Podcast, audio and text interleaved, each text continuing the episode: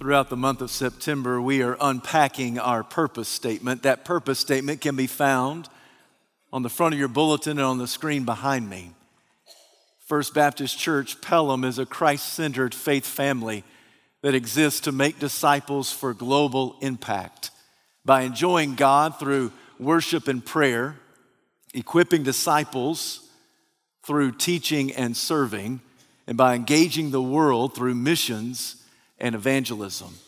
Embedded in that 40 word statement, you'll find our five word mission. We exist to make disciples for global impact. Last week, we began our conversation by looking seriously at the messianic mandate as given to us in Acts chapter 1, verse 8 that we are to simultaneously be witnesses on all four missionary fronts our Jerusalem, Judea, Samaria, and to the ends of the earth. This morning, I want us to focus our conversation around what it means to enjoy God through worship and prayer. Specifically, what it looks like to enjoy God through prayer. It was Martin Luther, the 16th century Protestant reformer, who said, If I should neglect prayer but for a single day, I would forfeit much of the fire of my faith. When you and I look through the book of Acts, we see that prayer peppers nearly every page. As air is to breathing, so prayer is to the believer. It is necessary for our spiritual nourishment. It is necessary for us as a faith family. When you look at the early church, you discover that they were praying all the time. In Acts chapter 1, we are told that they prayed constantly. In Acts chapter 1, verse 24, when it came time to replace Judas as the disciple, it says that then they prayed. In Acts chapter 2, verse 42, we are told that the believers were devoted to the apostles' teaching and to fellowship, to the breaking of bread and to prayer. In Acts chapter 6, when those first servants were raised up out of the church, it's the apostles that prayed for them and laid hands on them. On nearly every page through the book of Acts, you'll find God's people getting together to pray. So this morning, I want us to take a little journey. I want us to travel back some 2,000 years. I want us to eavesdrop on one of the first prayer meetings in church history. It's recorded for us in Acts chapter 4, verses 23 to 31. I invite you to take your Bible and turn there. Once you've found your place in sacred scripture, please stand out of reverence the public reading of God's holy word. This morning, I want to speak to you a sermon that's simply entitled Praying Down the Heavens. Praying Down the Heavens. Acts chapter 4, let's begin at verse 23. On their release, Peter and John went back to their own people, reported all that the chief priests and elders had said to them. When they heard this, they raised their voices together in prayer to God. Sovereign Lord, they said, you made the heaven and the earth and the sea and everything in them. You spoke by the Holy Spirit through the mouth of your servant, our father David. Why do the nations rage and why do the peoples plot in vain? The kings of the earth take their stand and the rulers gather together against the Lord, against his anointed one. Indeed, Herod and Pontius Pilate met together with the Gentiles and the people of Israel in this city to conspire against your holy servant Jesus, whom you anointed. They did what your power and will had decided beforehand should happen now, Lord, consider their threats and enable your servants to speak your word with great boldness. Stretch out your hand to heal and perform miraculous signs and wonders through the name of your holy servant Jesus. After they prayed, the place where they were meeting was shaken. And they were all filled with the Holy Spirit. And they spoke the word of God boldly. May God add his richest blessing to the reading, to the preaching, to the understanding, and to the obedience of his perfect word. You may be seated.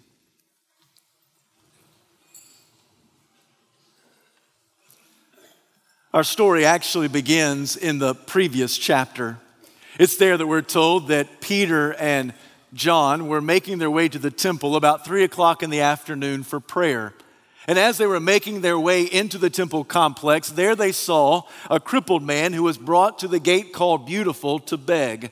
I'm assuming this is not the first time that crippled guy had been plopped there at the gate called Beautiful. I think that's probably his routine. Some of his friends on a daily basis would bring him uh, to the temple complex in the hopes that he could eke out an existence by the generosity of religious people. And as people walked past, this man who is described as being crippled from his mother's womb, he asked the same question Alms for the poor? Any money for the poor? As Peter and John walked past, he asked them the very same question. And Peter locked eyes with this man. He said, Look at me. And at that moment, the man thought he had just hit the jackpot. And he locked eyes with the apostle. And Peter said, Silver and gold I do not have. But what I do have, I'll freely give you. In the name of Jesus Christ of Nazareth, walk. And immediately this man felt power surging in his legs, ankles, and feet. And for the first time ever in his life, he stood on his own two feet. He began to jump and to shout and to praise and to skip. He began to do all these things in the name and the power of the Lord Almighty. For the very first time, this crippled man was able to actually go to church, walk into the sanctuary, and there praise God's holy name. Now, he had never been to church before because of his blemished condition. He was not permitted into the holy sanctuary sanctuary. But now, for the first day ever in his life, he was able to go in and worship. He didn't know how to act, he didn't know what the proper protocol was. He was jumping and shouting, hooping and hollering. This caused no small commotion. In fact, there were many people that thought to themselves, hey, isn't that the man who used to sit out at the gate called Beautiful and beg? And so they approached him. They wondered what had happened. The two disciples, they took advantage of the moment. They seized the opportunity. They began to clearly proclaim the gospel of Lord Jesus Christ. You're asking how this man can now walk. I'll tell you, it's because of Jesus and Him crucified. It's the power of the resurrected Christ. That's why this man can walk.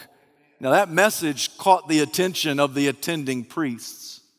It actually got the attention of the temple guards as well. They swiftly swooped in and they arrested Peter and John. The next day, Peter and John stood before the Sanhedrin. That's the 70 member ruling council of Israel. That's the Jewish Supreme Court. They arranged themselves in a very intimidating fashion. These 70 elders would uh, be seated, elevated in black robes in a semicircle, and the defendant would always be standing sheepishly right there in front of all of them. This was an intimidating place, even for the most unflappable of defendants. But Dr. Luke does not describe Peter and John as intimidated, he describes them as inspired.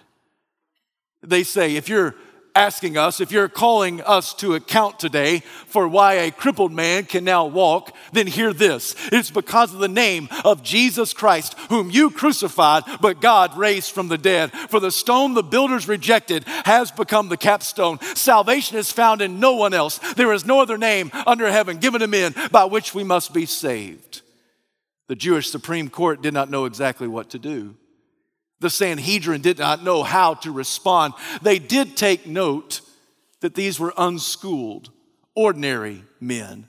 You and I would call them rednecks. These are just ordinary rednecks, but we realize that they have been with Jesus. Oh, my friend, I've got to tell you, it's amazing what happens when you hang out with the Holy One.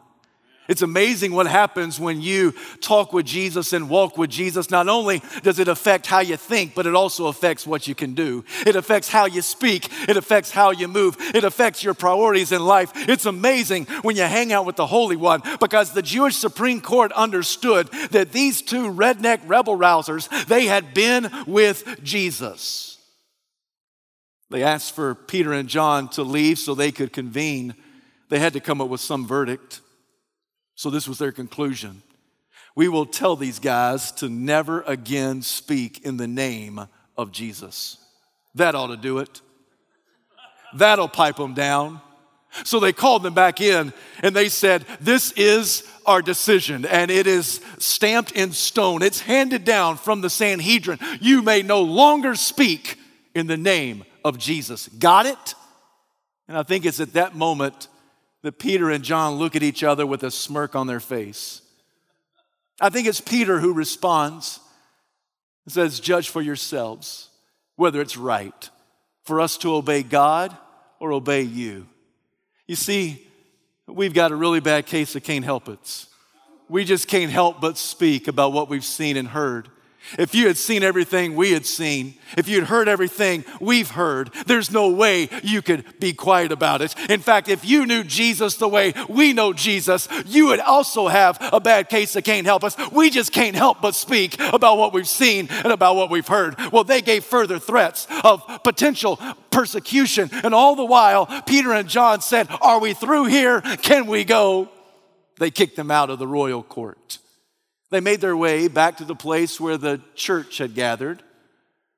Peter and John told the faith family about everything that had happened. Told them about going to pray at the temple and bumping into the crippled man, and the man was able to stand on his own two feet, and then being arrested and standing before the Sanhedrin. And as they told that story, the church erupted in praise.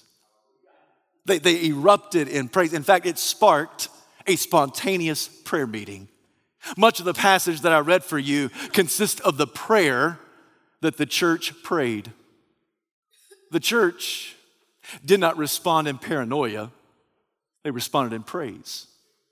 They were not described as being insecure, they were described as being inspired. And I think that as you look at this prayer, I think the case could be made that the early church enjoyed God.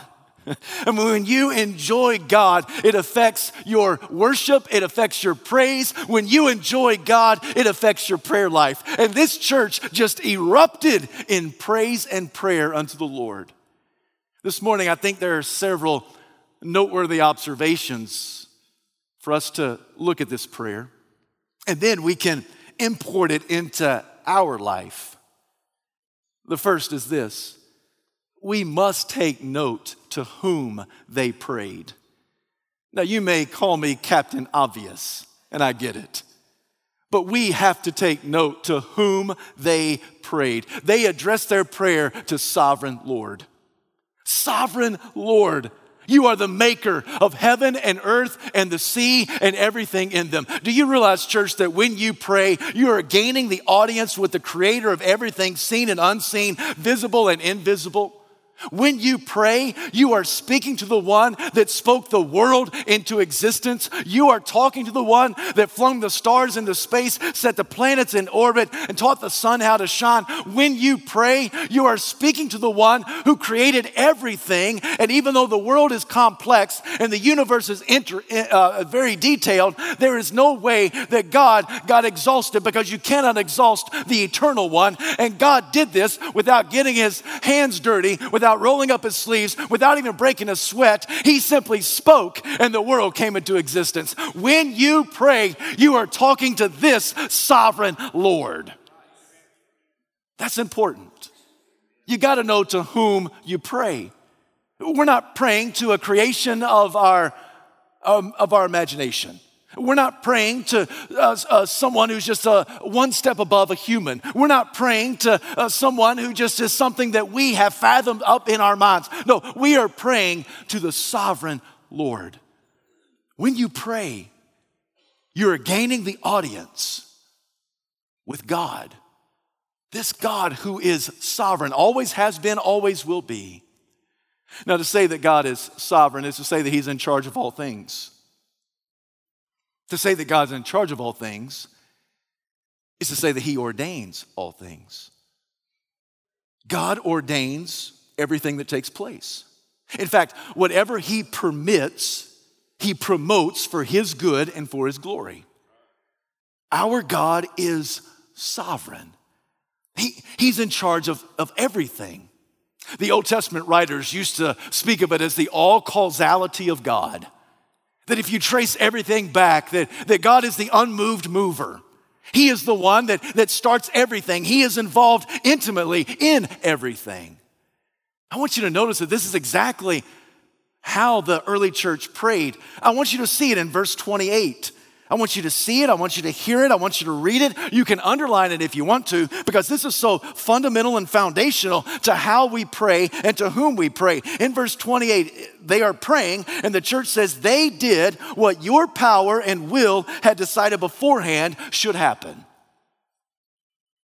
What they're testifying to is that it was God's will for this man to be born crippled. It was God's will for this man who was about the age of 40. It was God's will for this crippled man around the age of 40 to be healed. It was God's will for Peter and John to go to the temple and to pray at three o'clock in the afternoon and bump into this man and speak the name of Jesus so that he would be healed, and then for them to be arrested because of their actions. It was God's will for Peter and John to be persecuted of sorts and, and to be placed there in jail and then ultimately in front of the Sanhedrin. It was God's will for this to happen. Specifically, what the church is praying about is they're saying it was God's will for the Lord to send Jesus, for Jesus to live a perfect life, to die on the cross for the sins of the world, to be placed into a borrowed tomb, and then on the third day to be raised from the dead.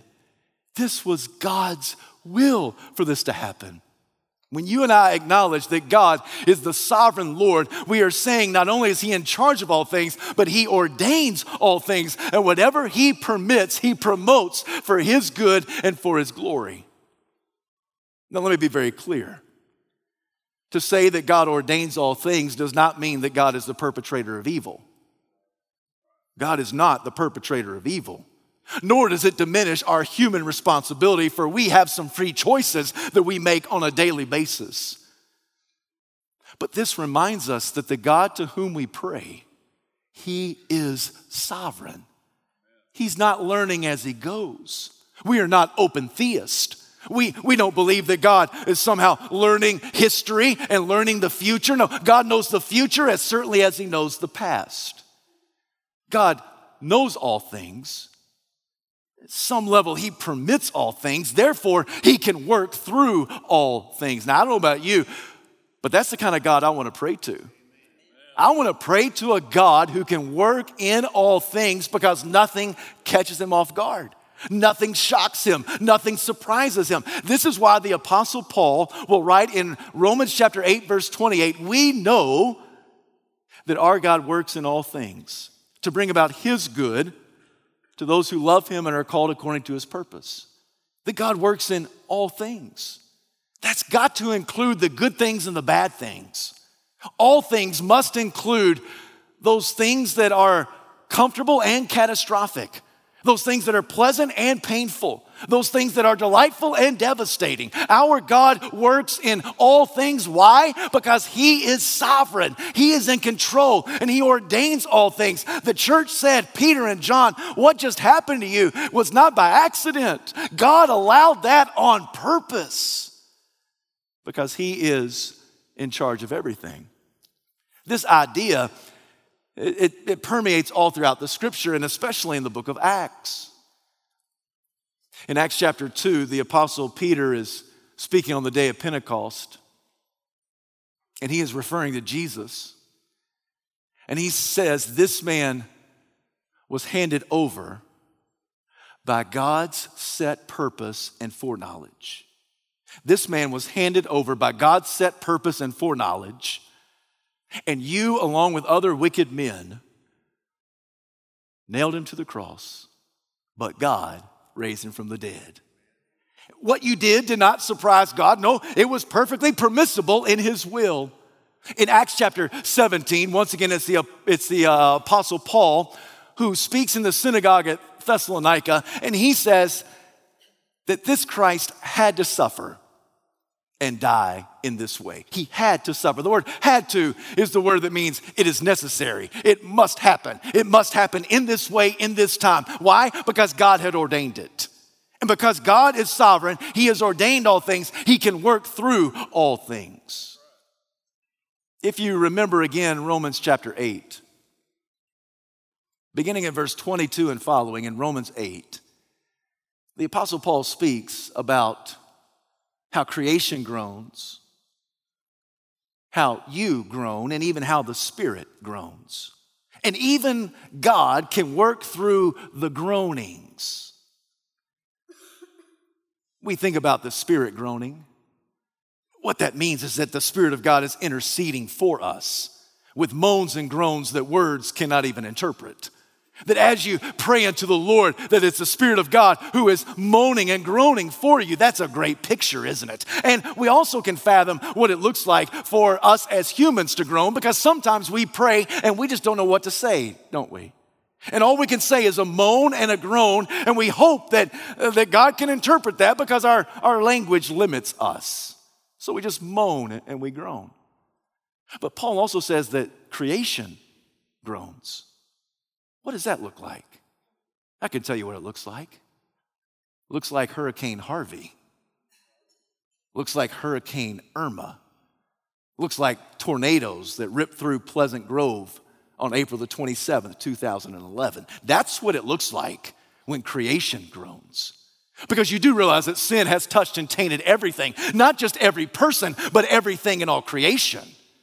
And, and, and when there are natural catastrophes, it is creation groaning unto God, saying, How long, O Lord, until you recreate us? How long, O Lord, until you make all things right? Because even creation has been touched and tainted by sin. Sin did not just touch and taint your mind and my mind, your heart, my heart, your life and my life. It touched and tainted every bird, every tree, every flower, every blade of grass, everything in the sea, everything in the atmosphere. Everything has been touched and transformed and tainted by sin. And even creation is groaning. I tell you that to tell you this that our God works through all of it and nothing catches him off guard. When you pray, you are praying to a sovereign Lord. You're not giving him any late breaking news. You're never informing him, hey, God, did you hear about this one? Hey, God, did you know this? Did you know that? Yes. He knows all things. When the church erupts in prayer, they, they begin to talk to the sovereign Lord. Once again, I don't know about you, but that's who I want to speak to. I want to address the sovereign Lord. He has everything under control, He knows all things. And whatever He permits, He promotes for His good and for His glory. There's a second observation. Not only must we acknowledge to whom they prayed, but we've got to know how they prayed. It was James Boice who said, Prayer is how we speak to God. The scripture is how God speaks to us. But in this prayer meeting of Acts chapter 4, the church spoke to God using God's language. That's what James Boice said. That, that the church spoke to God using God's language. They prayed the scripture. You get to begin verse 25, and, and they begin to quote Psalm 2. Why do the nations rage? Why do the peoples plot against the Lord? This, this idea that, that uh, God's people pray God's word is consistent all throughout the Bible. In fact, it's a pretty good way to pray. That when you pray, just pray the scripture. When you pray, pray and speak back to God using God's own language. This is what Jonah did. When Jonah is there in the smelly belly of the fish, it has been said that that he was holding on to scraps of scripture. If you look at the prayer that Jonah prayed, he prays like parts of 30 passages of scripture never completing all the passage, but just reaching for this one and reaching for that one. And I don't know about you, but, but when I find myself in a tough spot, when I find myself in the smelly belly of a fish, proverbially speaking, when I find myself like, I find myself just scrapping, grabbing for scraps of scripture, right? I mean, we're just trying to find anything that we can have. Oh, I know the Lord said something like this, and I know the Lord said something like that, and I know the Lord said something like this, and we piece it all together. That's how Jonah prayed as he's spiraling down into the pit of the sea see. He prayed scraps of scripture. That's how Asaph prayed. When Asaph was between a rock and a hard place, when he was at that place about ready to throw in the towel, what he did is that he prayed the mighty deeds of God as recorded in Scripture. Because somehow he said this is very therapeutic for me that if I remember how God acted in the past, then that's a good predictor of how God's going to act in my present and my future. So he began to pray the recorded deeds of God. Even Jesus prayed the scripture. He's hanging on the cross and he quotes Psalm 22 My God, my God, why have you forsaken me? All throughout the Bible, we find examples of individuals that are praying the scripture. Here in Acts chapter 4, the church prays, and you think to yourself, what in the world does Psalm 2 have to do with what, what Peter and John had gone through? What, what's the correlation between Psalm 2 and what's, what's going on in their life? It doesn't seem to make sense. You read it, you think, wow, they just didn't know what else to say. I mean, so they were just reaching for anything. Psalm 2 is an enthronement psalm. Psalm 2 um, is a psalm where the question is asked why do the nations rage? Why, why do the peoples plot? Why do kings and rulers come against the Lord's anointed one? In Psalm 2, verse 4, it says that the Lord laughs and scoffs at the advancement of the wicked. Just visualize that. That the wicked are trying to advance against God's church. The wicked are trying to advance against God's people. The wicked are trying to thwart the will of God. And what is God doing? He's laughing. He's scoffing at them. Hey, do you see what they're trying to do? Hey, that's pretty funny. Is he stressed? No. Is he sweating? No. Is he nervous? No. Why? Because he's sovereign God. Because he is the Lord of the cosmos and he laughs and scoffs at the advances of the wicked. And then in verse 6 of Psalm 2, the Lord speaks and says, I have set the anointed one in Zion. I have established his kingdom. I have established his throne. I have set the anointed one in Zion. What is Zion? Zion is Jerusalem. The early church had a paradigm shift after Calvary. You say, what's a paradigm shift? A paradigm shift is when you see the same things in new light. That's a paradigm shift. And the early church, after Calvary, saw everything through the lens of Jesus. It's not that they were reading into the Old Testament scripture, they were just seeing it more clearly because it's always been there. It's always been there that all of Scripture is about Jesus. He is the author of Scripture, He is the subject of Scripture, He is what Scripture is all about, and it is through the lens of Calvary that you and I can see this. So the church is praying Psalm 2 because they're saying, hey, God has already established the anointed one in Zion. He did that in the person of Jesus Christ. Because Jesus was crucified in Jerusalem, wasn't he? And Jesus was raised from the dead in Jerusalem. And Jesus ascended into the heavens from Jerusalem. And Jesus promised that he's going to return. And where's he going to go? To Jerusalem. In fact, many believe that Jesus will come right through that eastern gate around the holy city. Now, I, have been told um, that somewhere in human history, that eastern gate's been walled up. Friends, I've got a news flash. If a large stone could not keep Jesus in the grave the first time, a few more stones aren't going to keep him out of Jerusalem the second time. God has established the anointed one in Zion. He has set the king of all kings. He's established his kingdom both now and forevermore. He has done it. They pray Psalm 2 because they know of the centrality of Jesus. They know the supremacy of Jesus. They know that everything's happening to, happening to them is because of Jesus. And so they understand that they are praying the scripture. They are speaking to God in God's language. When you pray, how often do you pray scripture? How often do you just lift up God's word unto him? Here, the early church not only knew to whom they prayed, the sovereign Lord, they also knew how to pray, for they prayed the scripture. But there's a third observation. The third observation is this they knew what to pray.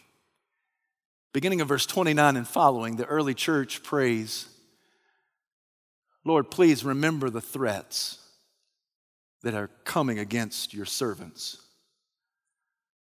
and help us to speak your word with boldness.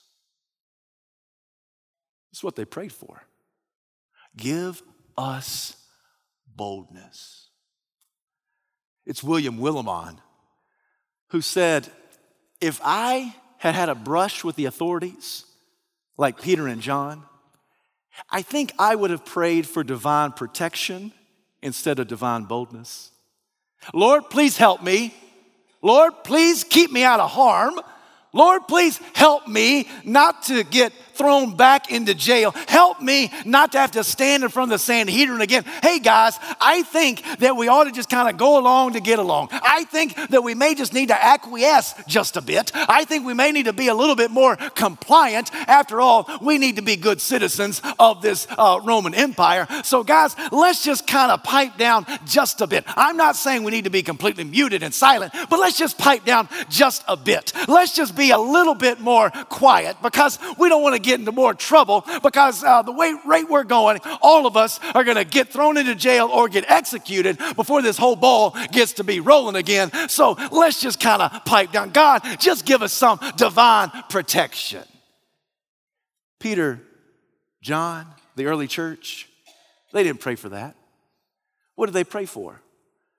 Lord, will you please give us some more 40 year old cripple guys? Lord, will you please give us some more opportunities to stand and proclaim the gospel in the temple? Oh, Lord, will you please give us some more chances to get arrested? Lord, will you please help us to have more opportunities to stand before the Sanhedrin and proclaim your gospel? Will you please uh, give us more harm, not help? Will you please uh, just give us more boldness and not protection? I find it interesting.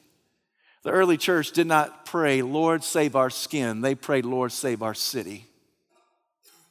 They did not ask for God's blessing, they asked for God's boldness. They did not ask God for pleasure, they actually asked for persecution.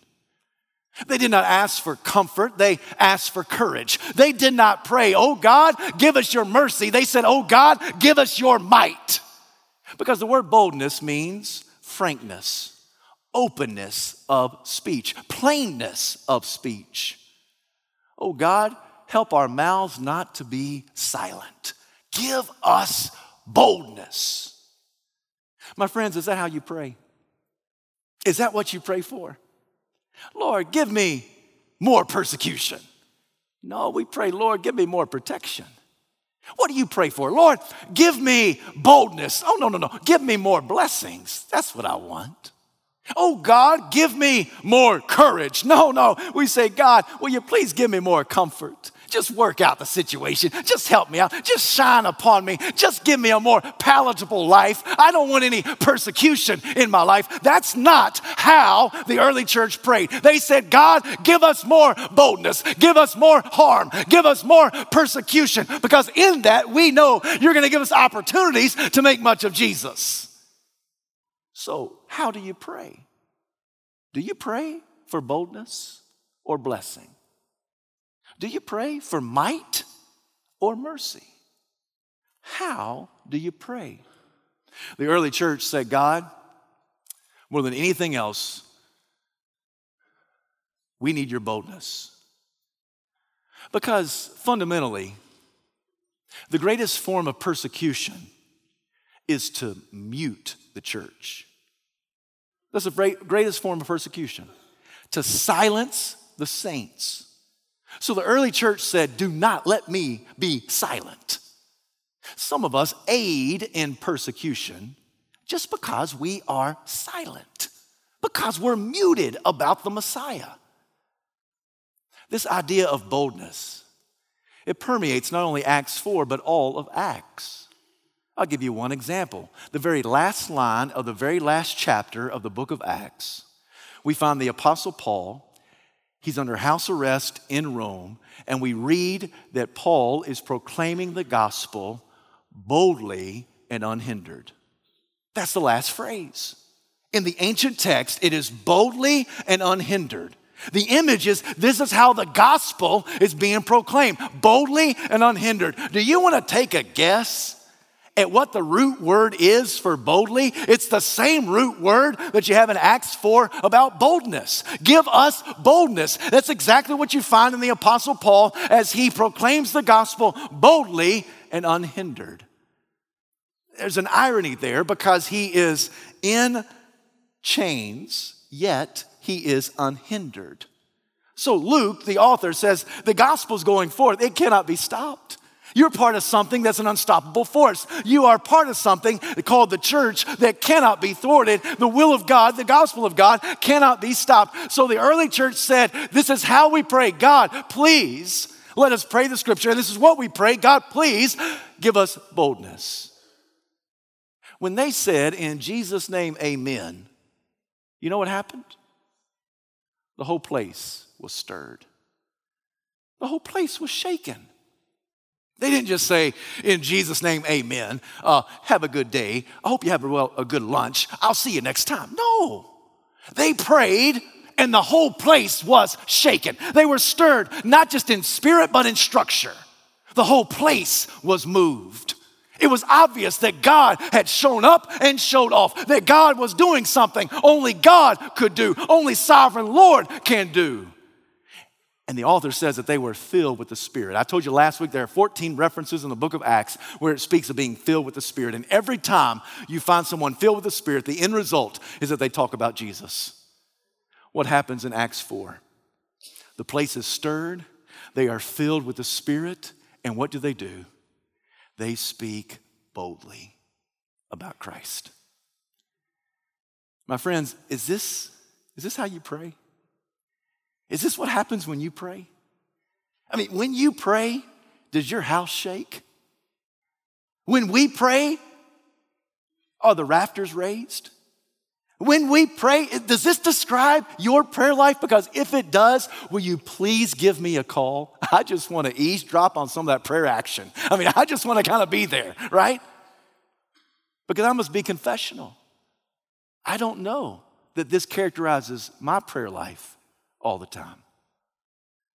So let me ask you do you pray for boldness or do you pray for blessings? It's not wrong to ask for a blessing but if all you do is ask for blessing to the neglect of boldness, there's probably a problem there. Do you ask for courage or do you ask for convenience? Do you ask for God's mercy or do you ask for God's might? You and I look at enjoying God through worship and prayer. I see this picture of Acts 4. The church knew to whom they prayed. They prayed to the sovereign Lord. They knew how to pray. They actually prayed the scripture. They quoted Psalm 2. They saw everything through the lens of Calvary. And they knew what to pray for. They asked God for boldness. And how did God respond? He gave it to him. Isn't that great? He didn't have to. He doesn't have to do anything for us or to us, does he? He doesn't owe us a thing, does he? We can't manipulate the Messiah. We can't stiff arm the Savior. We can't make him do anything. We can't say, God, you've got to show up today. No, all we can do is ask God, please show up and show off. And there are times when he does. Lord, please give us boldness. And there are times when he does. Oh God, please heal and do a miracle that we can't explain. And there are times when he does.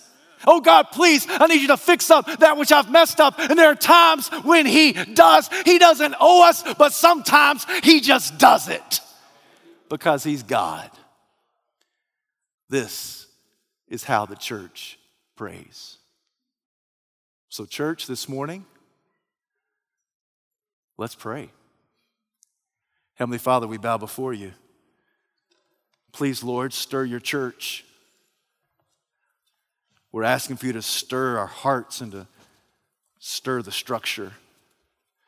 We're asking for you to move in a mighty way. You don't owe it to us, you don't have to.